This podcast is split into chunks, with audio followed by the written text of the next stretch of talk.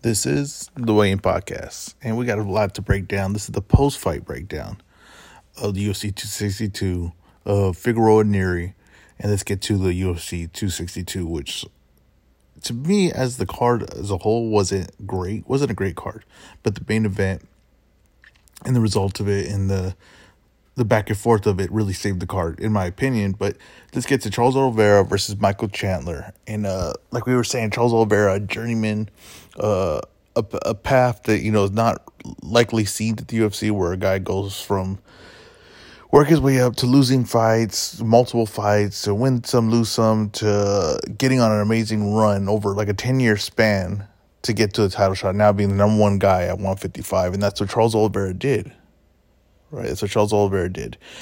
And the way he did was exactly kind of how what I thought would happen in this fight. Um, I knew Michael Chandler would be dangerous early, and I knew because Charles Oliveira kind of stood straight up that he would be susceptible to a big right hand or a big shot, and he was. He was hit.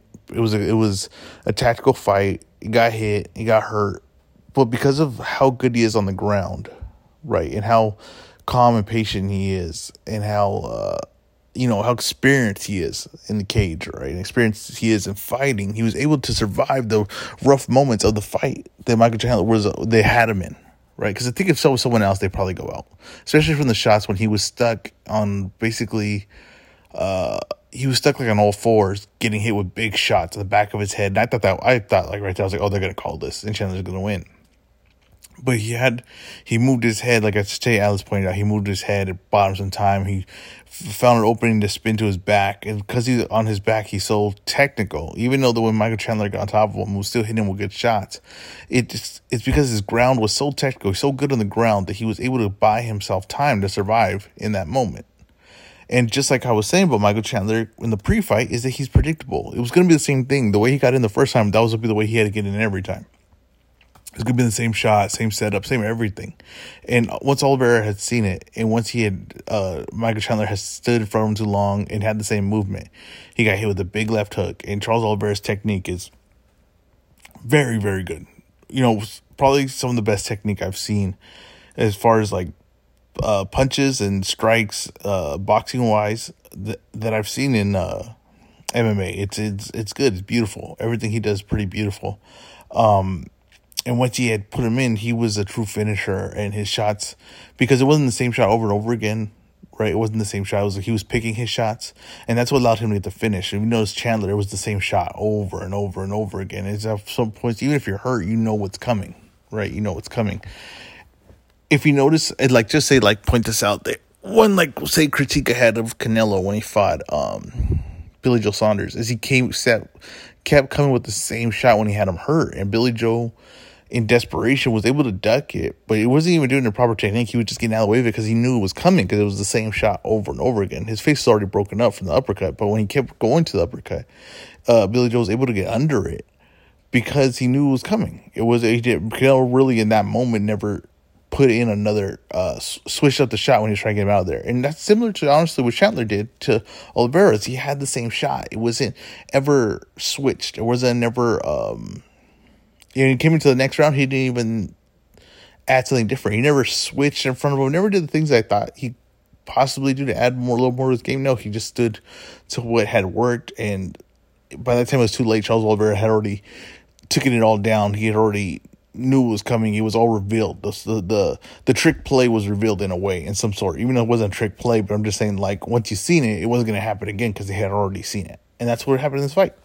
And Charles Oliveira is going to be tough out. He's going to be tough out, and it's it's honestly like him and Khabib. It's like to me super interesting. It's what the fight that we thought Tony Ferguson would have been, but I think it looks like now even Tony Ferguson shot, they didn't look like he would have probably just got mauled by Khabib. Right? He probably would have got mauled from the, the top by Khabib. But Charles Oliveira is so so so so good with jiu-jitsu right and he's so active on the ground and he's not afraid to go there and he's so confident to stand up that he really is that challenge that maybe to Khabib that we've, we've been waiting for. And right when Khabib retires, he takes over. Now, does this ever bring Khabib out of retirement to fight Charles Oliveira? I think it does if Charles Oliveira can beat Conor McGregor.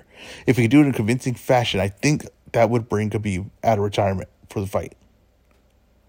And that's where we, we, we have to wait and see right? You have to wait and see if even Conor could beat Poirier, which I'm picking Conor to do. If he beats him and he gets Charles Oliveira, Charles Oliveira, who I'm so curious to see him go stand up with Conor McGregor. I really am because I think technically he's one of the best I've seen in MMA, and I think Conor's one of the best te- uh, technically stand up guys I've seen in MMA. Th- those two going at it, I don't know who the favorite is on that fight. I really don't, and I know that uh, Poirier and Conor already considered favorites when they did like the early, you know, they did the early odds on it, and I I disagree, especially on Poirier's part. Conor's part, just because I think Conor's better than Poirier if he's like 100% focused on the fight and 100% committed to fighting, which we never know if we'll ever see that again, right? And that's just kind of speculation on my part. We're going to see. It's going to happen again. If he beats Conor again, then he's obviously was a better fighter. But if he beats, say, Conor beats him, right, in convincing fashion, and they go to this fight, I to me it's like it's toss up. I would have to really look at it break down. But Charles Oliveira, he's gonna he's gonna be able to stand up with anyone in the UFC. There's like not gonna be a guy where it's like he's gonna blow through him and stand up. It's just not gonna happen. And same thing with Conor And uh, Poirier, if he beats Conor, you know, I mean, that's a feather in his cap. But I don't think he would be favored over Charles Oliveira. Not, not in my book. So we got to see. But Charles Oliveira era is here, and it was hard earned, and it was a journey, and he didn't quit, and he went through highs and lows to get to this point. And you could see that in his celebration, but you could see it in his confidence. Why is he so damn confident? Why is he walk with so sure of himself? Because he earned every moment of being there. He earned it. He has there's no questions in his mind about him fighting, his career, nothing. He knows what it, he he seen the low parts and the high parts, and he knows that he when he gets to the high parts, he had earned it, and that's why you see the confidence in him like that. Let's get to the co-main event: Tony Ferguson versus Dariush. And Tony Ferguson was he was the highlight of the selling point of this fight and um, it's funny because I wonder like if Nate Diaz was up there, right? Like he was supposed to be in the co-main event, and they probably wouldn't have had Tony Ferguson even up there on the, you know, on the on the dais to speak, right? And he wouldn't have had all those quotes from him and everything like that. We would have missed opportunity because Tony Ferguson was, yeah, he was he was electric up there, and he was entertaining. And when we got to the fight, the crowd has you know embraced him, and it's funny that I know Trey Fraser's always been a fan favorite, but the pop like that, I just don't, I don't remember it being like that for him. And it kind of reminds me like Masvidal, like recently, right? Where like the pop is there for him now. And by the time that it's funny because like by the time they get it, right, like Masvidal's probably you know never gonna to me be fighting for a title probably ever again.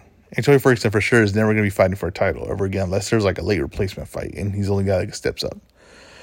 Um, and when you get to this fight, like I'm glad he got the send off, and we finally had you know like the quotes from him and all those things. But th- that's what it was. This was a send off. This was it. This was the end of Tony Ferguson.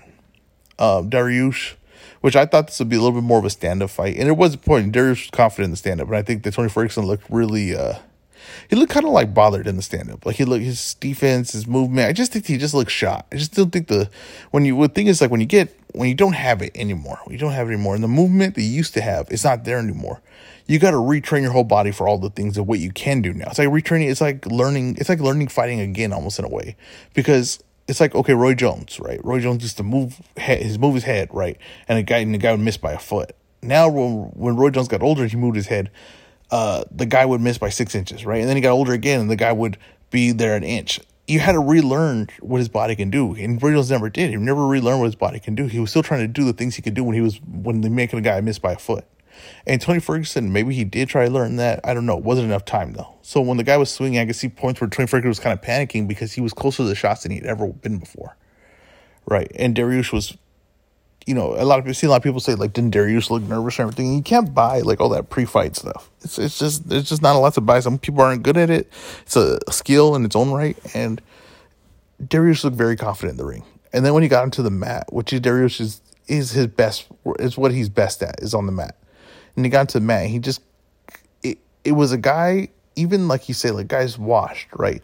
You could. I'm learning. I I learned something. You you you could be washed on the ground, and I was thinking about like I've done jujitsu slightly, right? But I remember there's days where you show up and you don't really have anything, right, to offer, and everything you do is like slow and it's like you guy gets on top of you and you just don't have the energy to get that like that pop uh, to pop him off to get you in a better position. You don't have that. That's what Tony Ferguson looked like. He didn't have that Now he had knowledge to survive certain things or just toughness of gutting out his knee getting destroyed, but he didn't have that oomph anymore to get to a better position.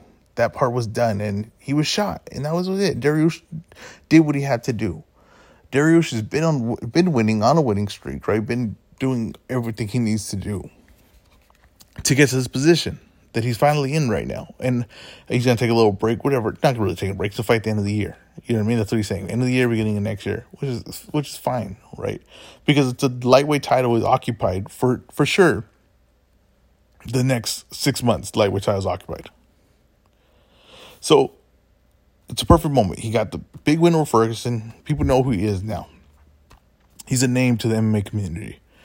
Now he could come in, let everything play out, let Gaethje fight who he's gonna fight, let Conor uh, Poirier play out, let uh, Charles Oliveira find his next opponent, and then come in and be like, we need a whole new thing of opponents now, right? We cleaned out the thing because Poirier, right? He loses to Conor, right? It's gonna be hard for him to get a, title shot again. Uh, Gaethje loses again. It's hard for him to get a title shot again. Uh, Ferguson's out. Uh, Chandler says he, you know, he wants back a title shot. Um, he's gonna have to earn that. It's gonna be tough, tough slating. All these guys are beat you. Let Dar- Dariush, with the biggest win of his career in the dominant fashion, let him let it play out. Let it see what happens. Let it see how it plays out. But Tony Ferguson is done, and it was uh, it was a memorable career. It was. He was one of the more entertaining fighters to watch.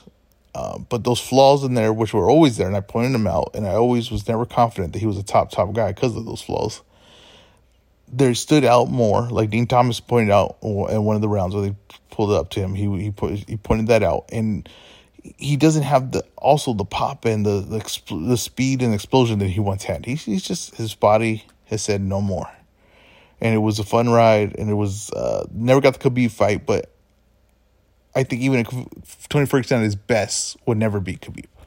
And that's what I think I saw from those fights is that he was dominated on the ground. And that's what Khabib was going to do to him put him on the ground. Let's get to the boxing card, which was probably, I got to go back and look, but it's probably the best boxing card of the year, is what I saw. And it, let's go to the main event Luis Nery, right, versus Brandon Figueroa, which was a guaranteed war. Like everyone knew it going into this fight. This was a guaranteed war. And this was the best fight of the weekend. UFC, everything. This was the best fight of the weekend. Um, Luis Nery, you knew he was going to need to land something big on Figueroa. Right, you Figueroa was to walk in on him, and you knew Luis Nery was to need to land something big to change the uh, momentum of the fight. What I said about this fight is it wasn't about the scorecards of this fight; it was about the momentum.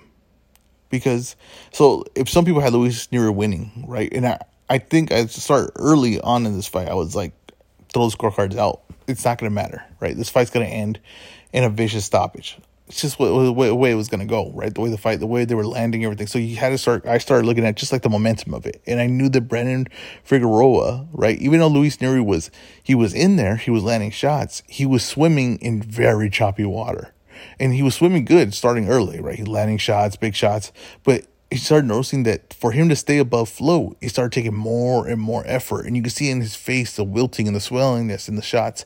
And Brandon Figueroa, maybe Luis Nery shots, like they look like they were coming more often. And because they're so wide, you can really see them, right? But Figueroa was just landing big shots on the inside. And they, they took less moment to get there. So when Luis Nery did a combo of three punches, there was a big shot from Brandon Figueroa on the middle of those three punches. Even if those three punches landed, there was a big shot that we weren't to me, the commentators weren't taking account for in those shots. And Brandon Figueroa looked like he was two weight classes above Luis Nery. And you get those fighters, like I was telling you, like Chavez Jr., right, where maybe his talent isn't good enough, right, to be world champ. But because he was blessed where he could make a uh, weight, where he's actually looks like he's two sizes bigger, right? He can make at a young age, make those weights. Like Chavez Jr. made 160 pounds. So he was devastating because you couldn't hurt him and he would break you with big giant shots slowly, right? That's what Brandon Figueroa was doing.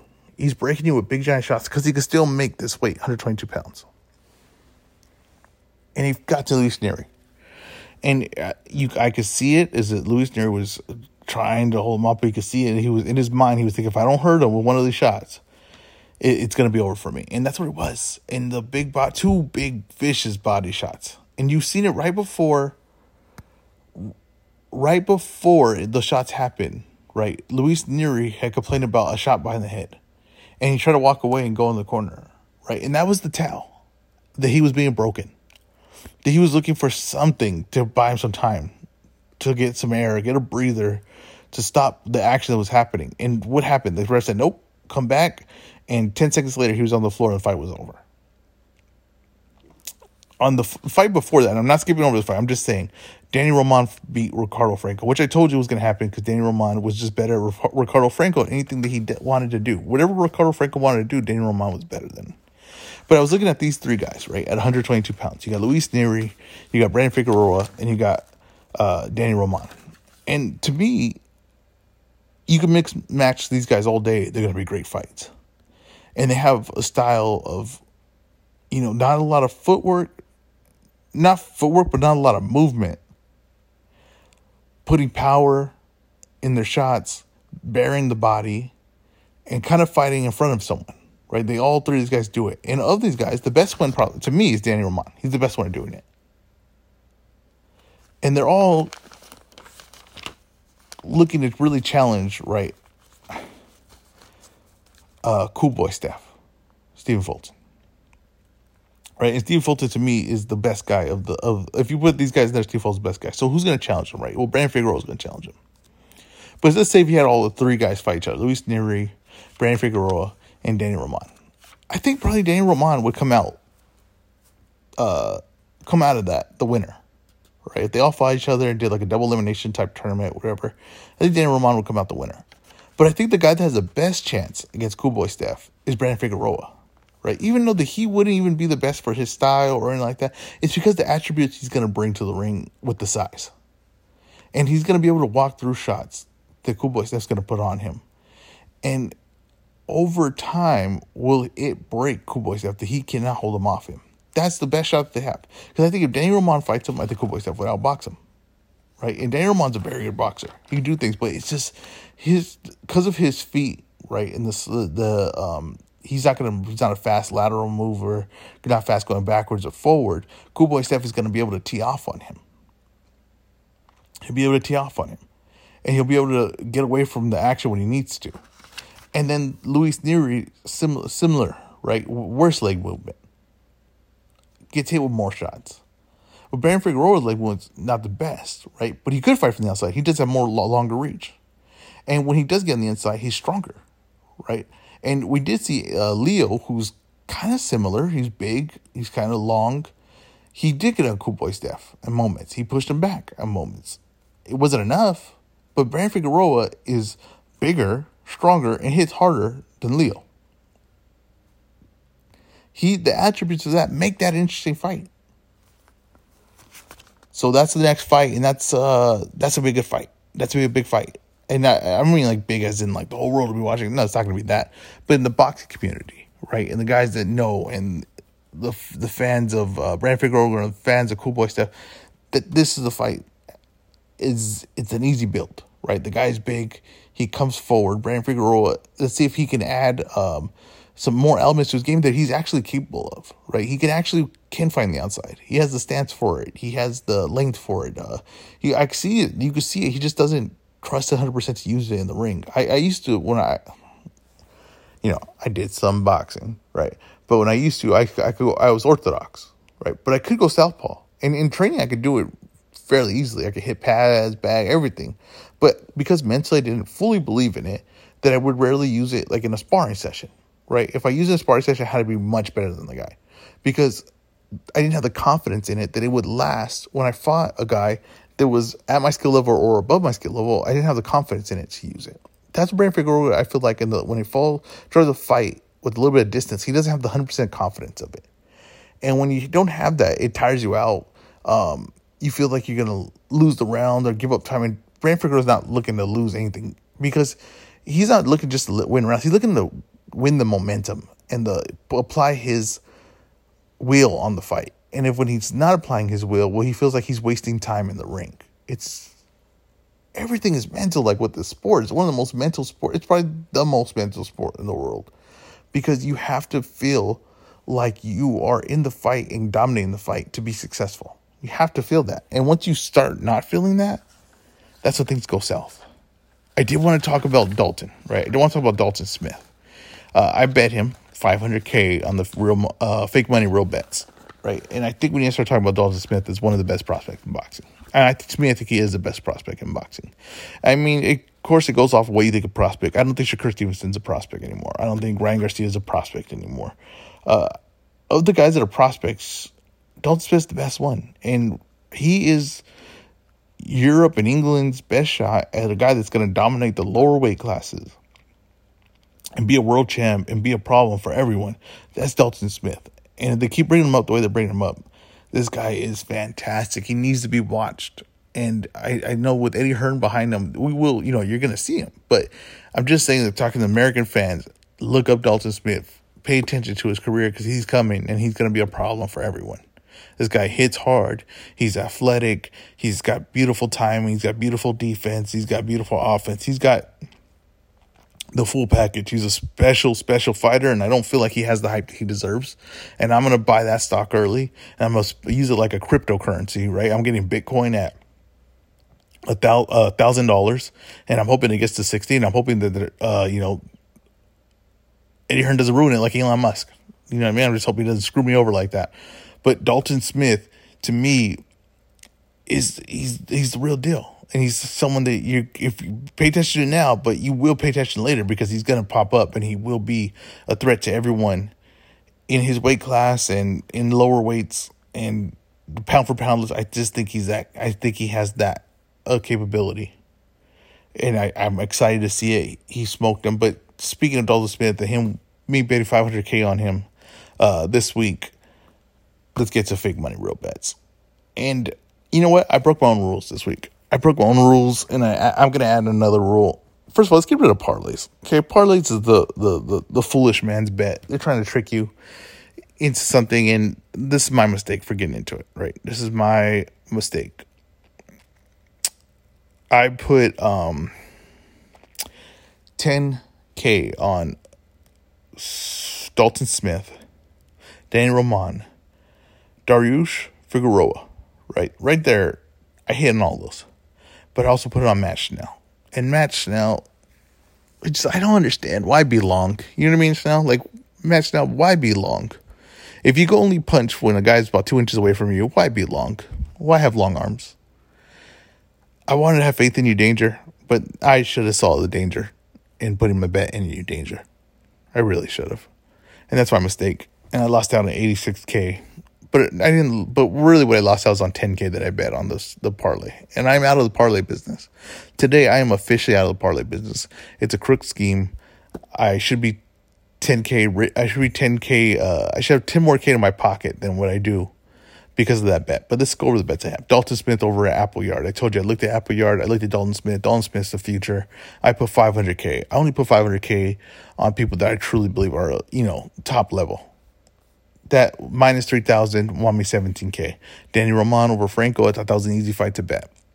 Danny Roman, I know Franco was good in that fight, competitive. People are going to be competitive in these fights. Doesn't mean, you know, just because you bet something doesn't mean that it's not going to be at moments you feel a little shaky about it. But you got to have faith in what you see. You know, that's what I saw. Danny Roman was better at Franco. Even if it was tight early, Franco to stay at the level Danny Roman would take him more energy, right? It would cause, it would, he would have to make less mistakes than Danny Roman. Danny Roman was just a better fighter than Franco, and I knew if they fought in a uh, uh, forehead to forehead fight, Danny Roman would get off way more, land more effective punches. I bet 100k at minus 400 to win 25k. Told you Matt Schnell over Bon Doron, and Matt Schnell just fought the stupidest strategy of a fight. He started good, but you know, you got to pick your shots. You got you're long right? You got to punch from a distance. You got to jab. You got to add elements. You could kick, you know, kick from a distance. You have all these things you think, but he doesn't do that. He's, you know, why? Because he just hits the pads a lot. And the guy that hits the pads goes one, two, one, two, one, two, two, and he punches like that. And that's why he fights.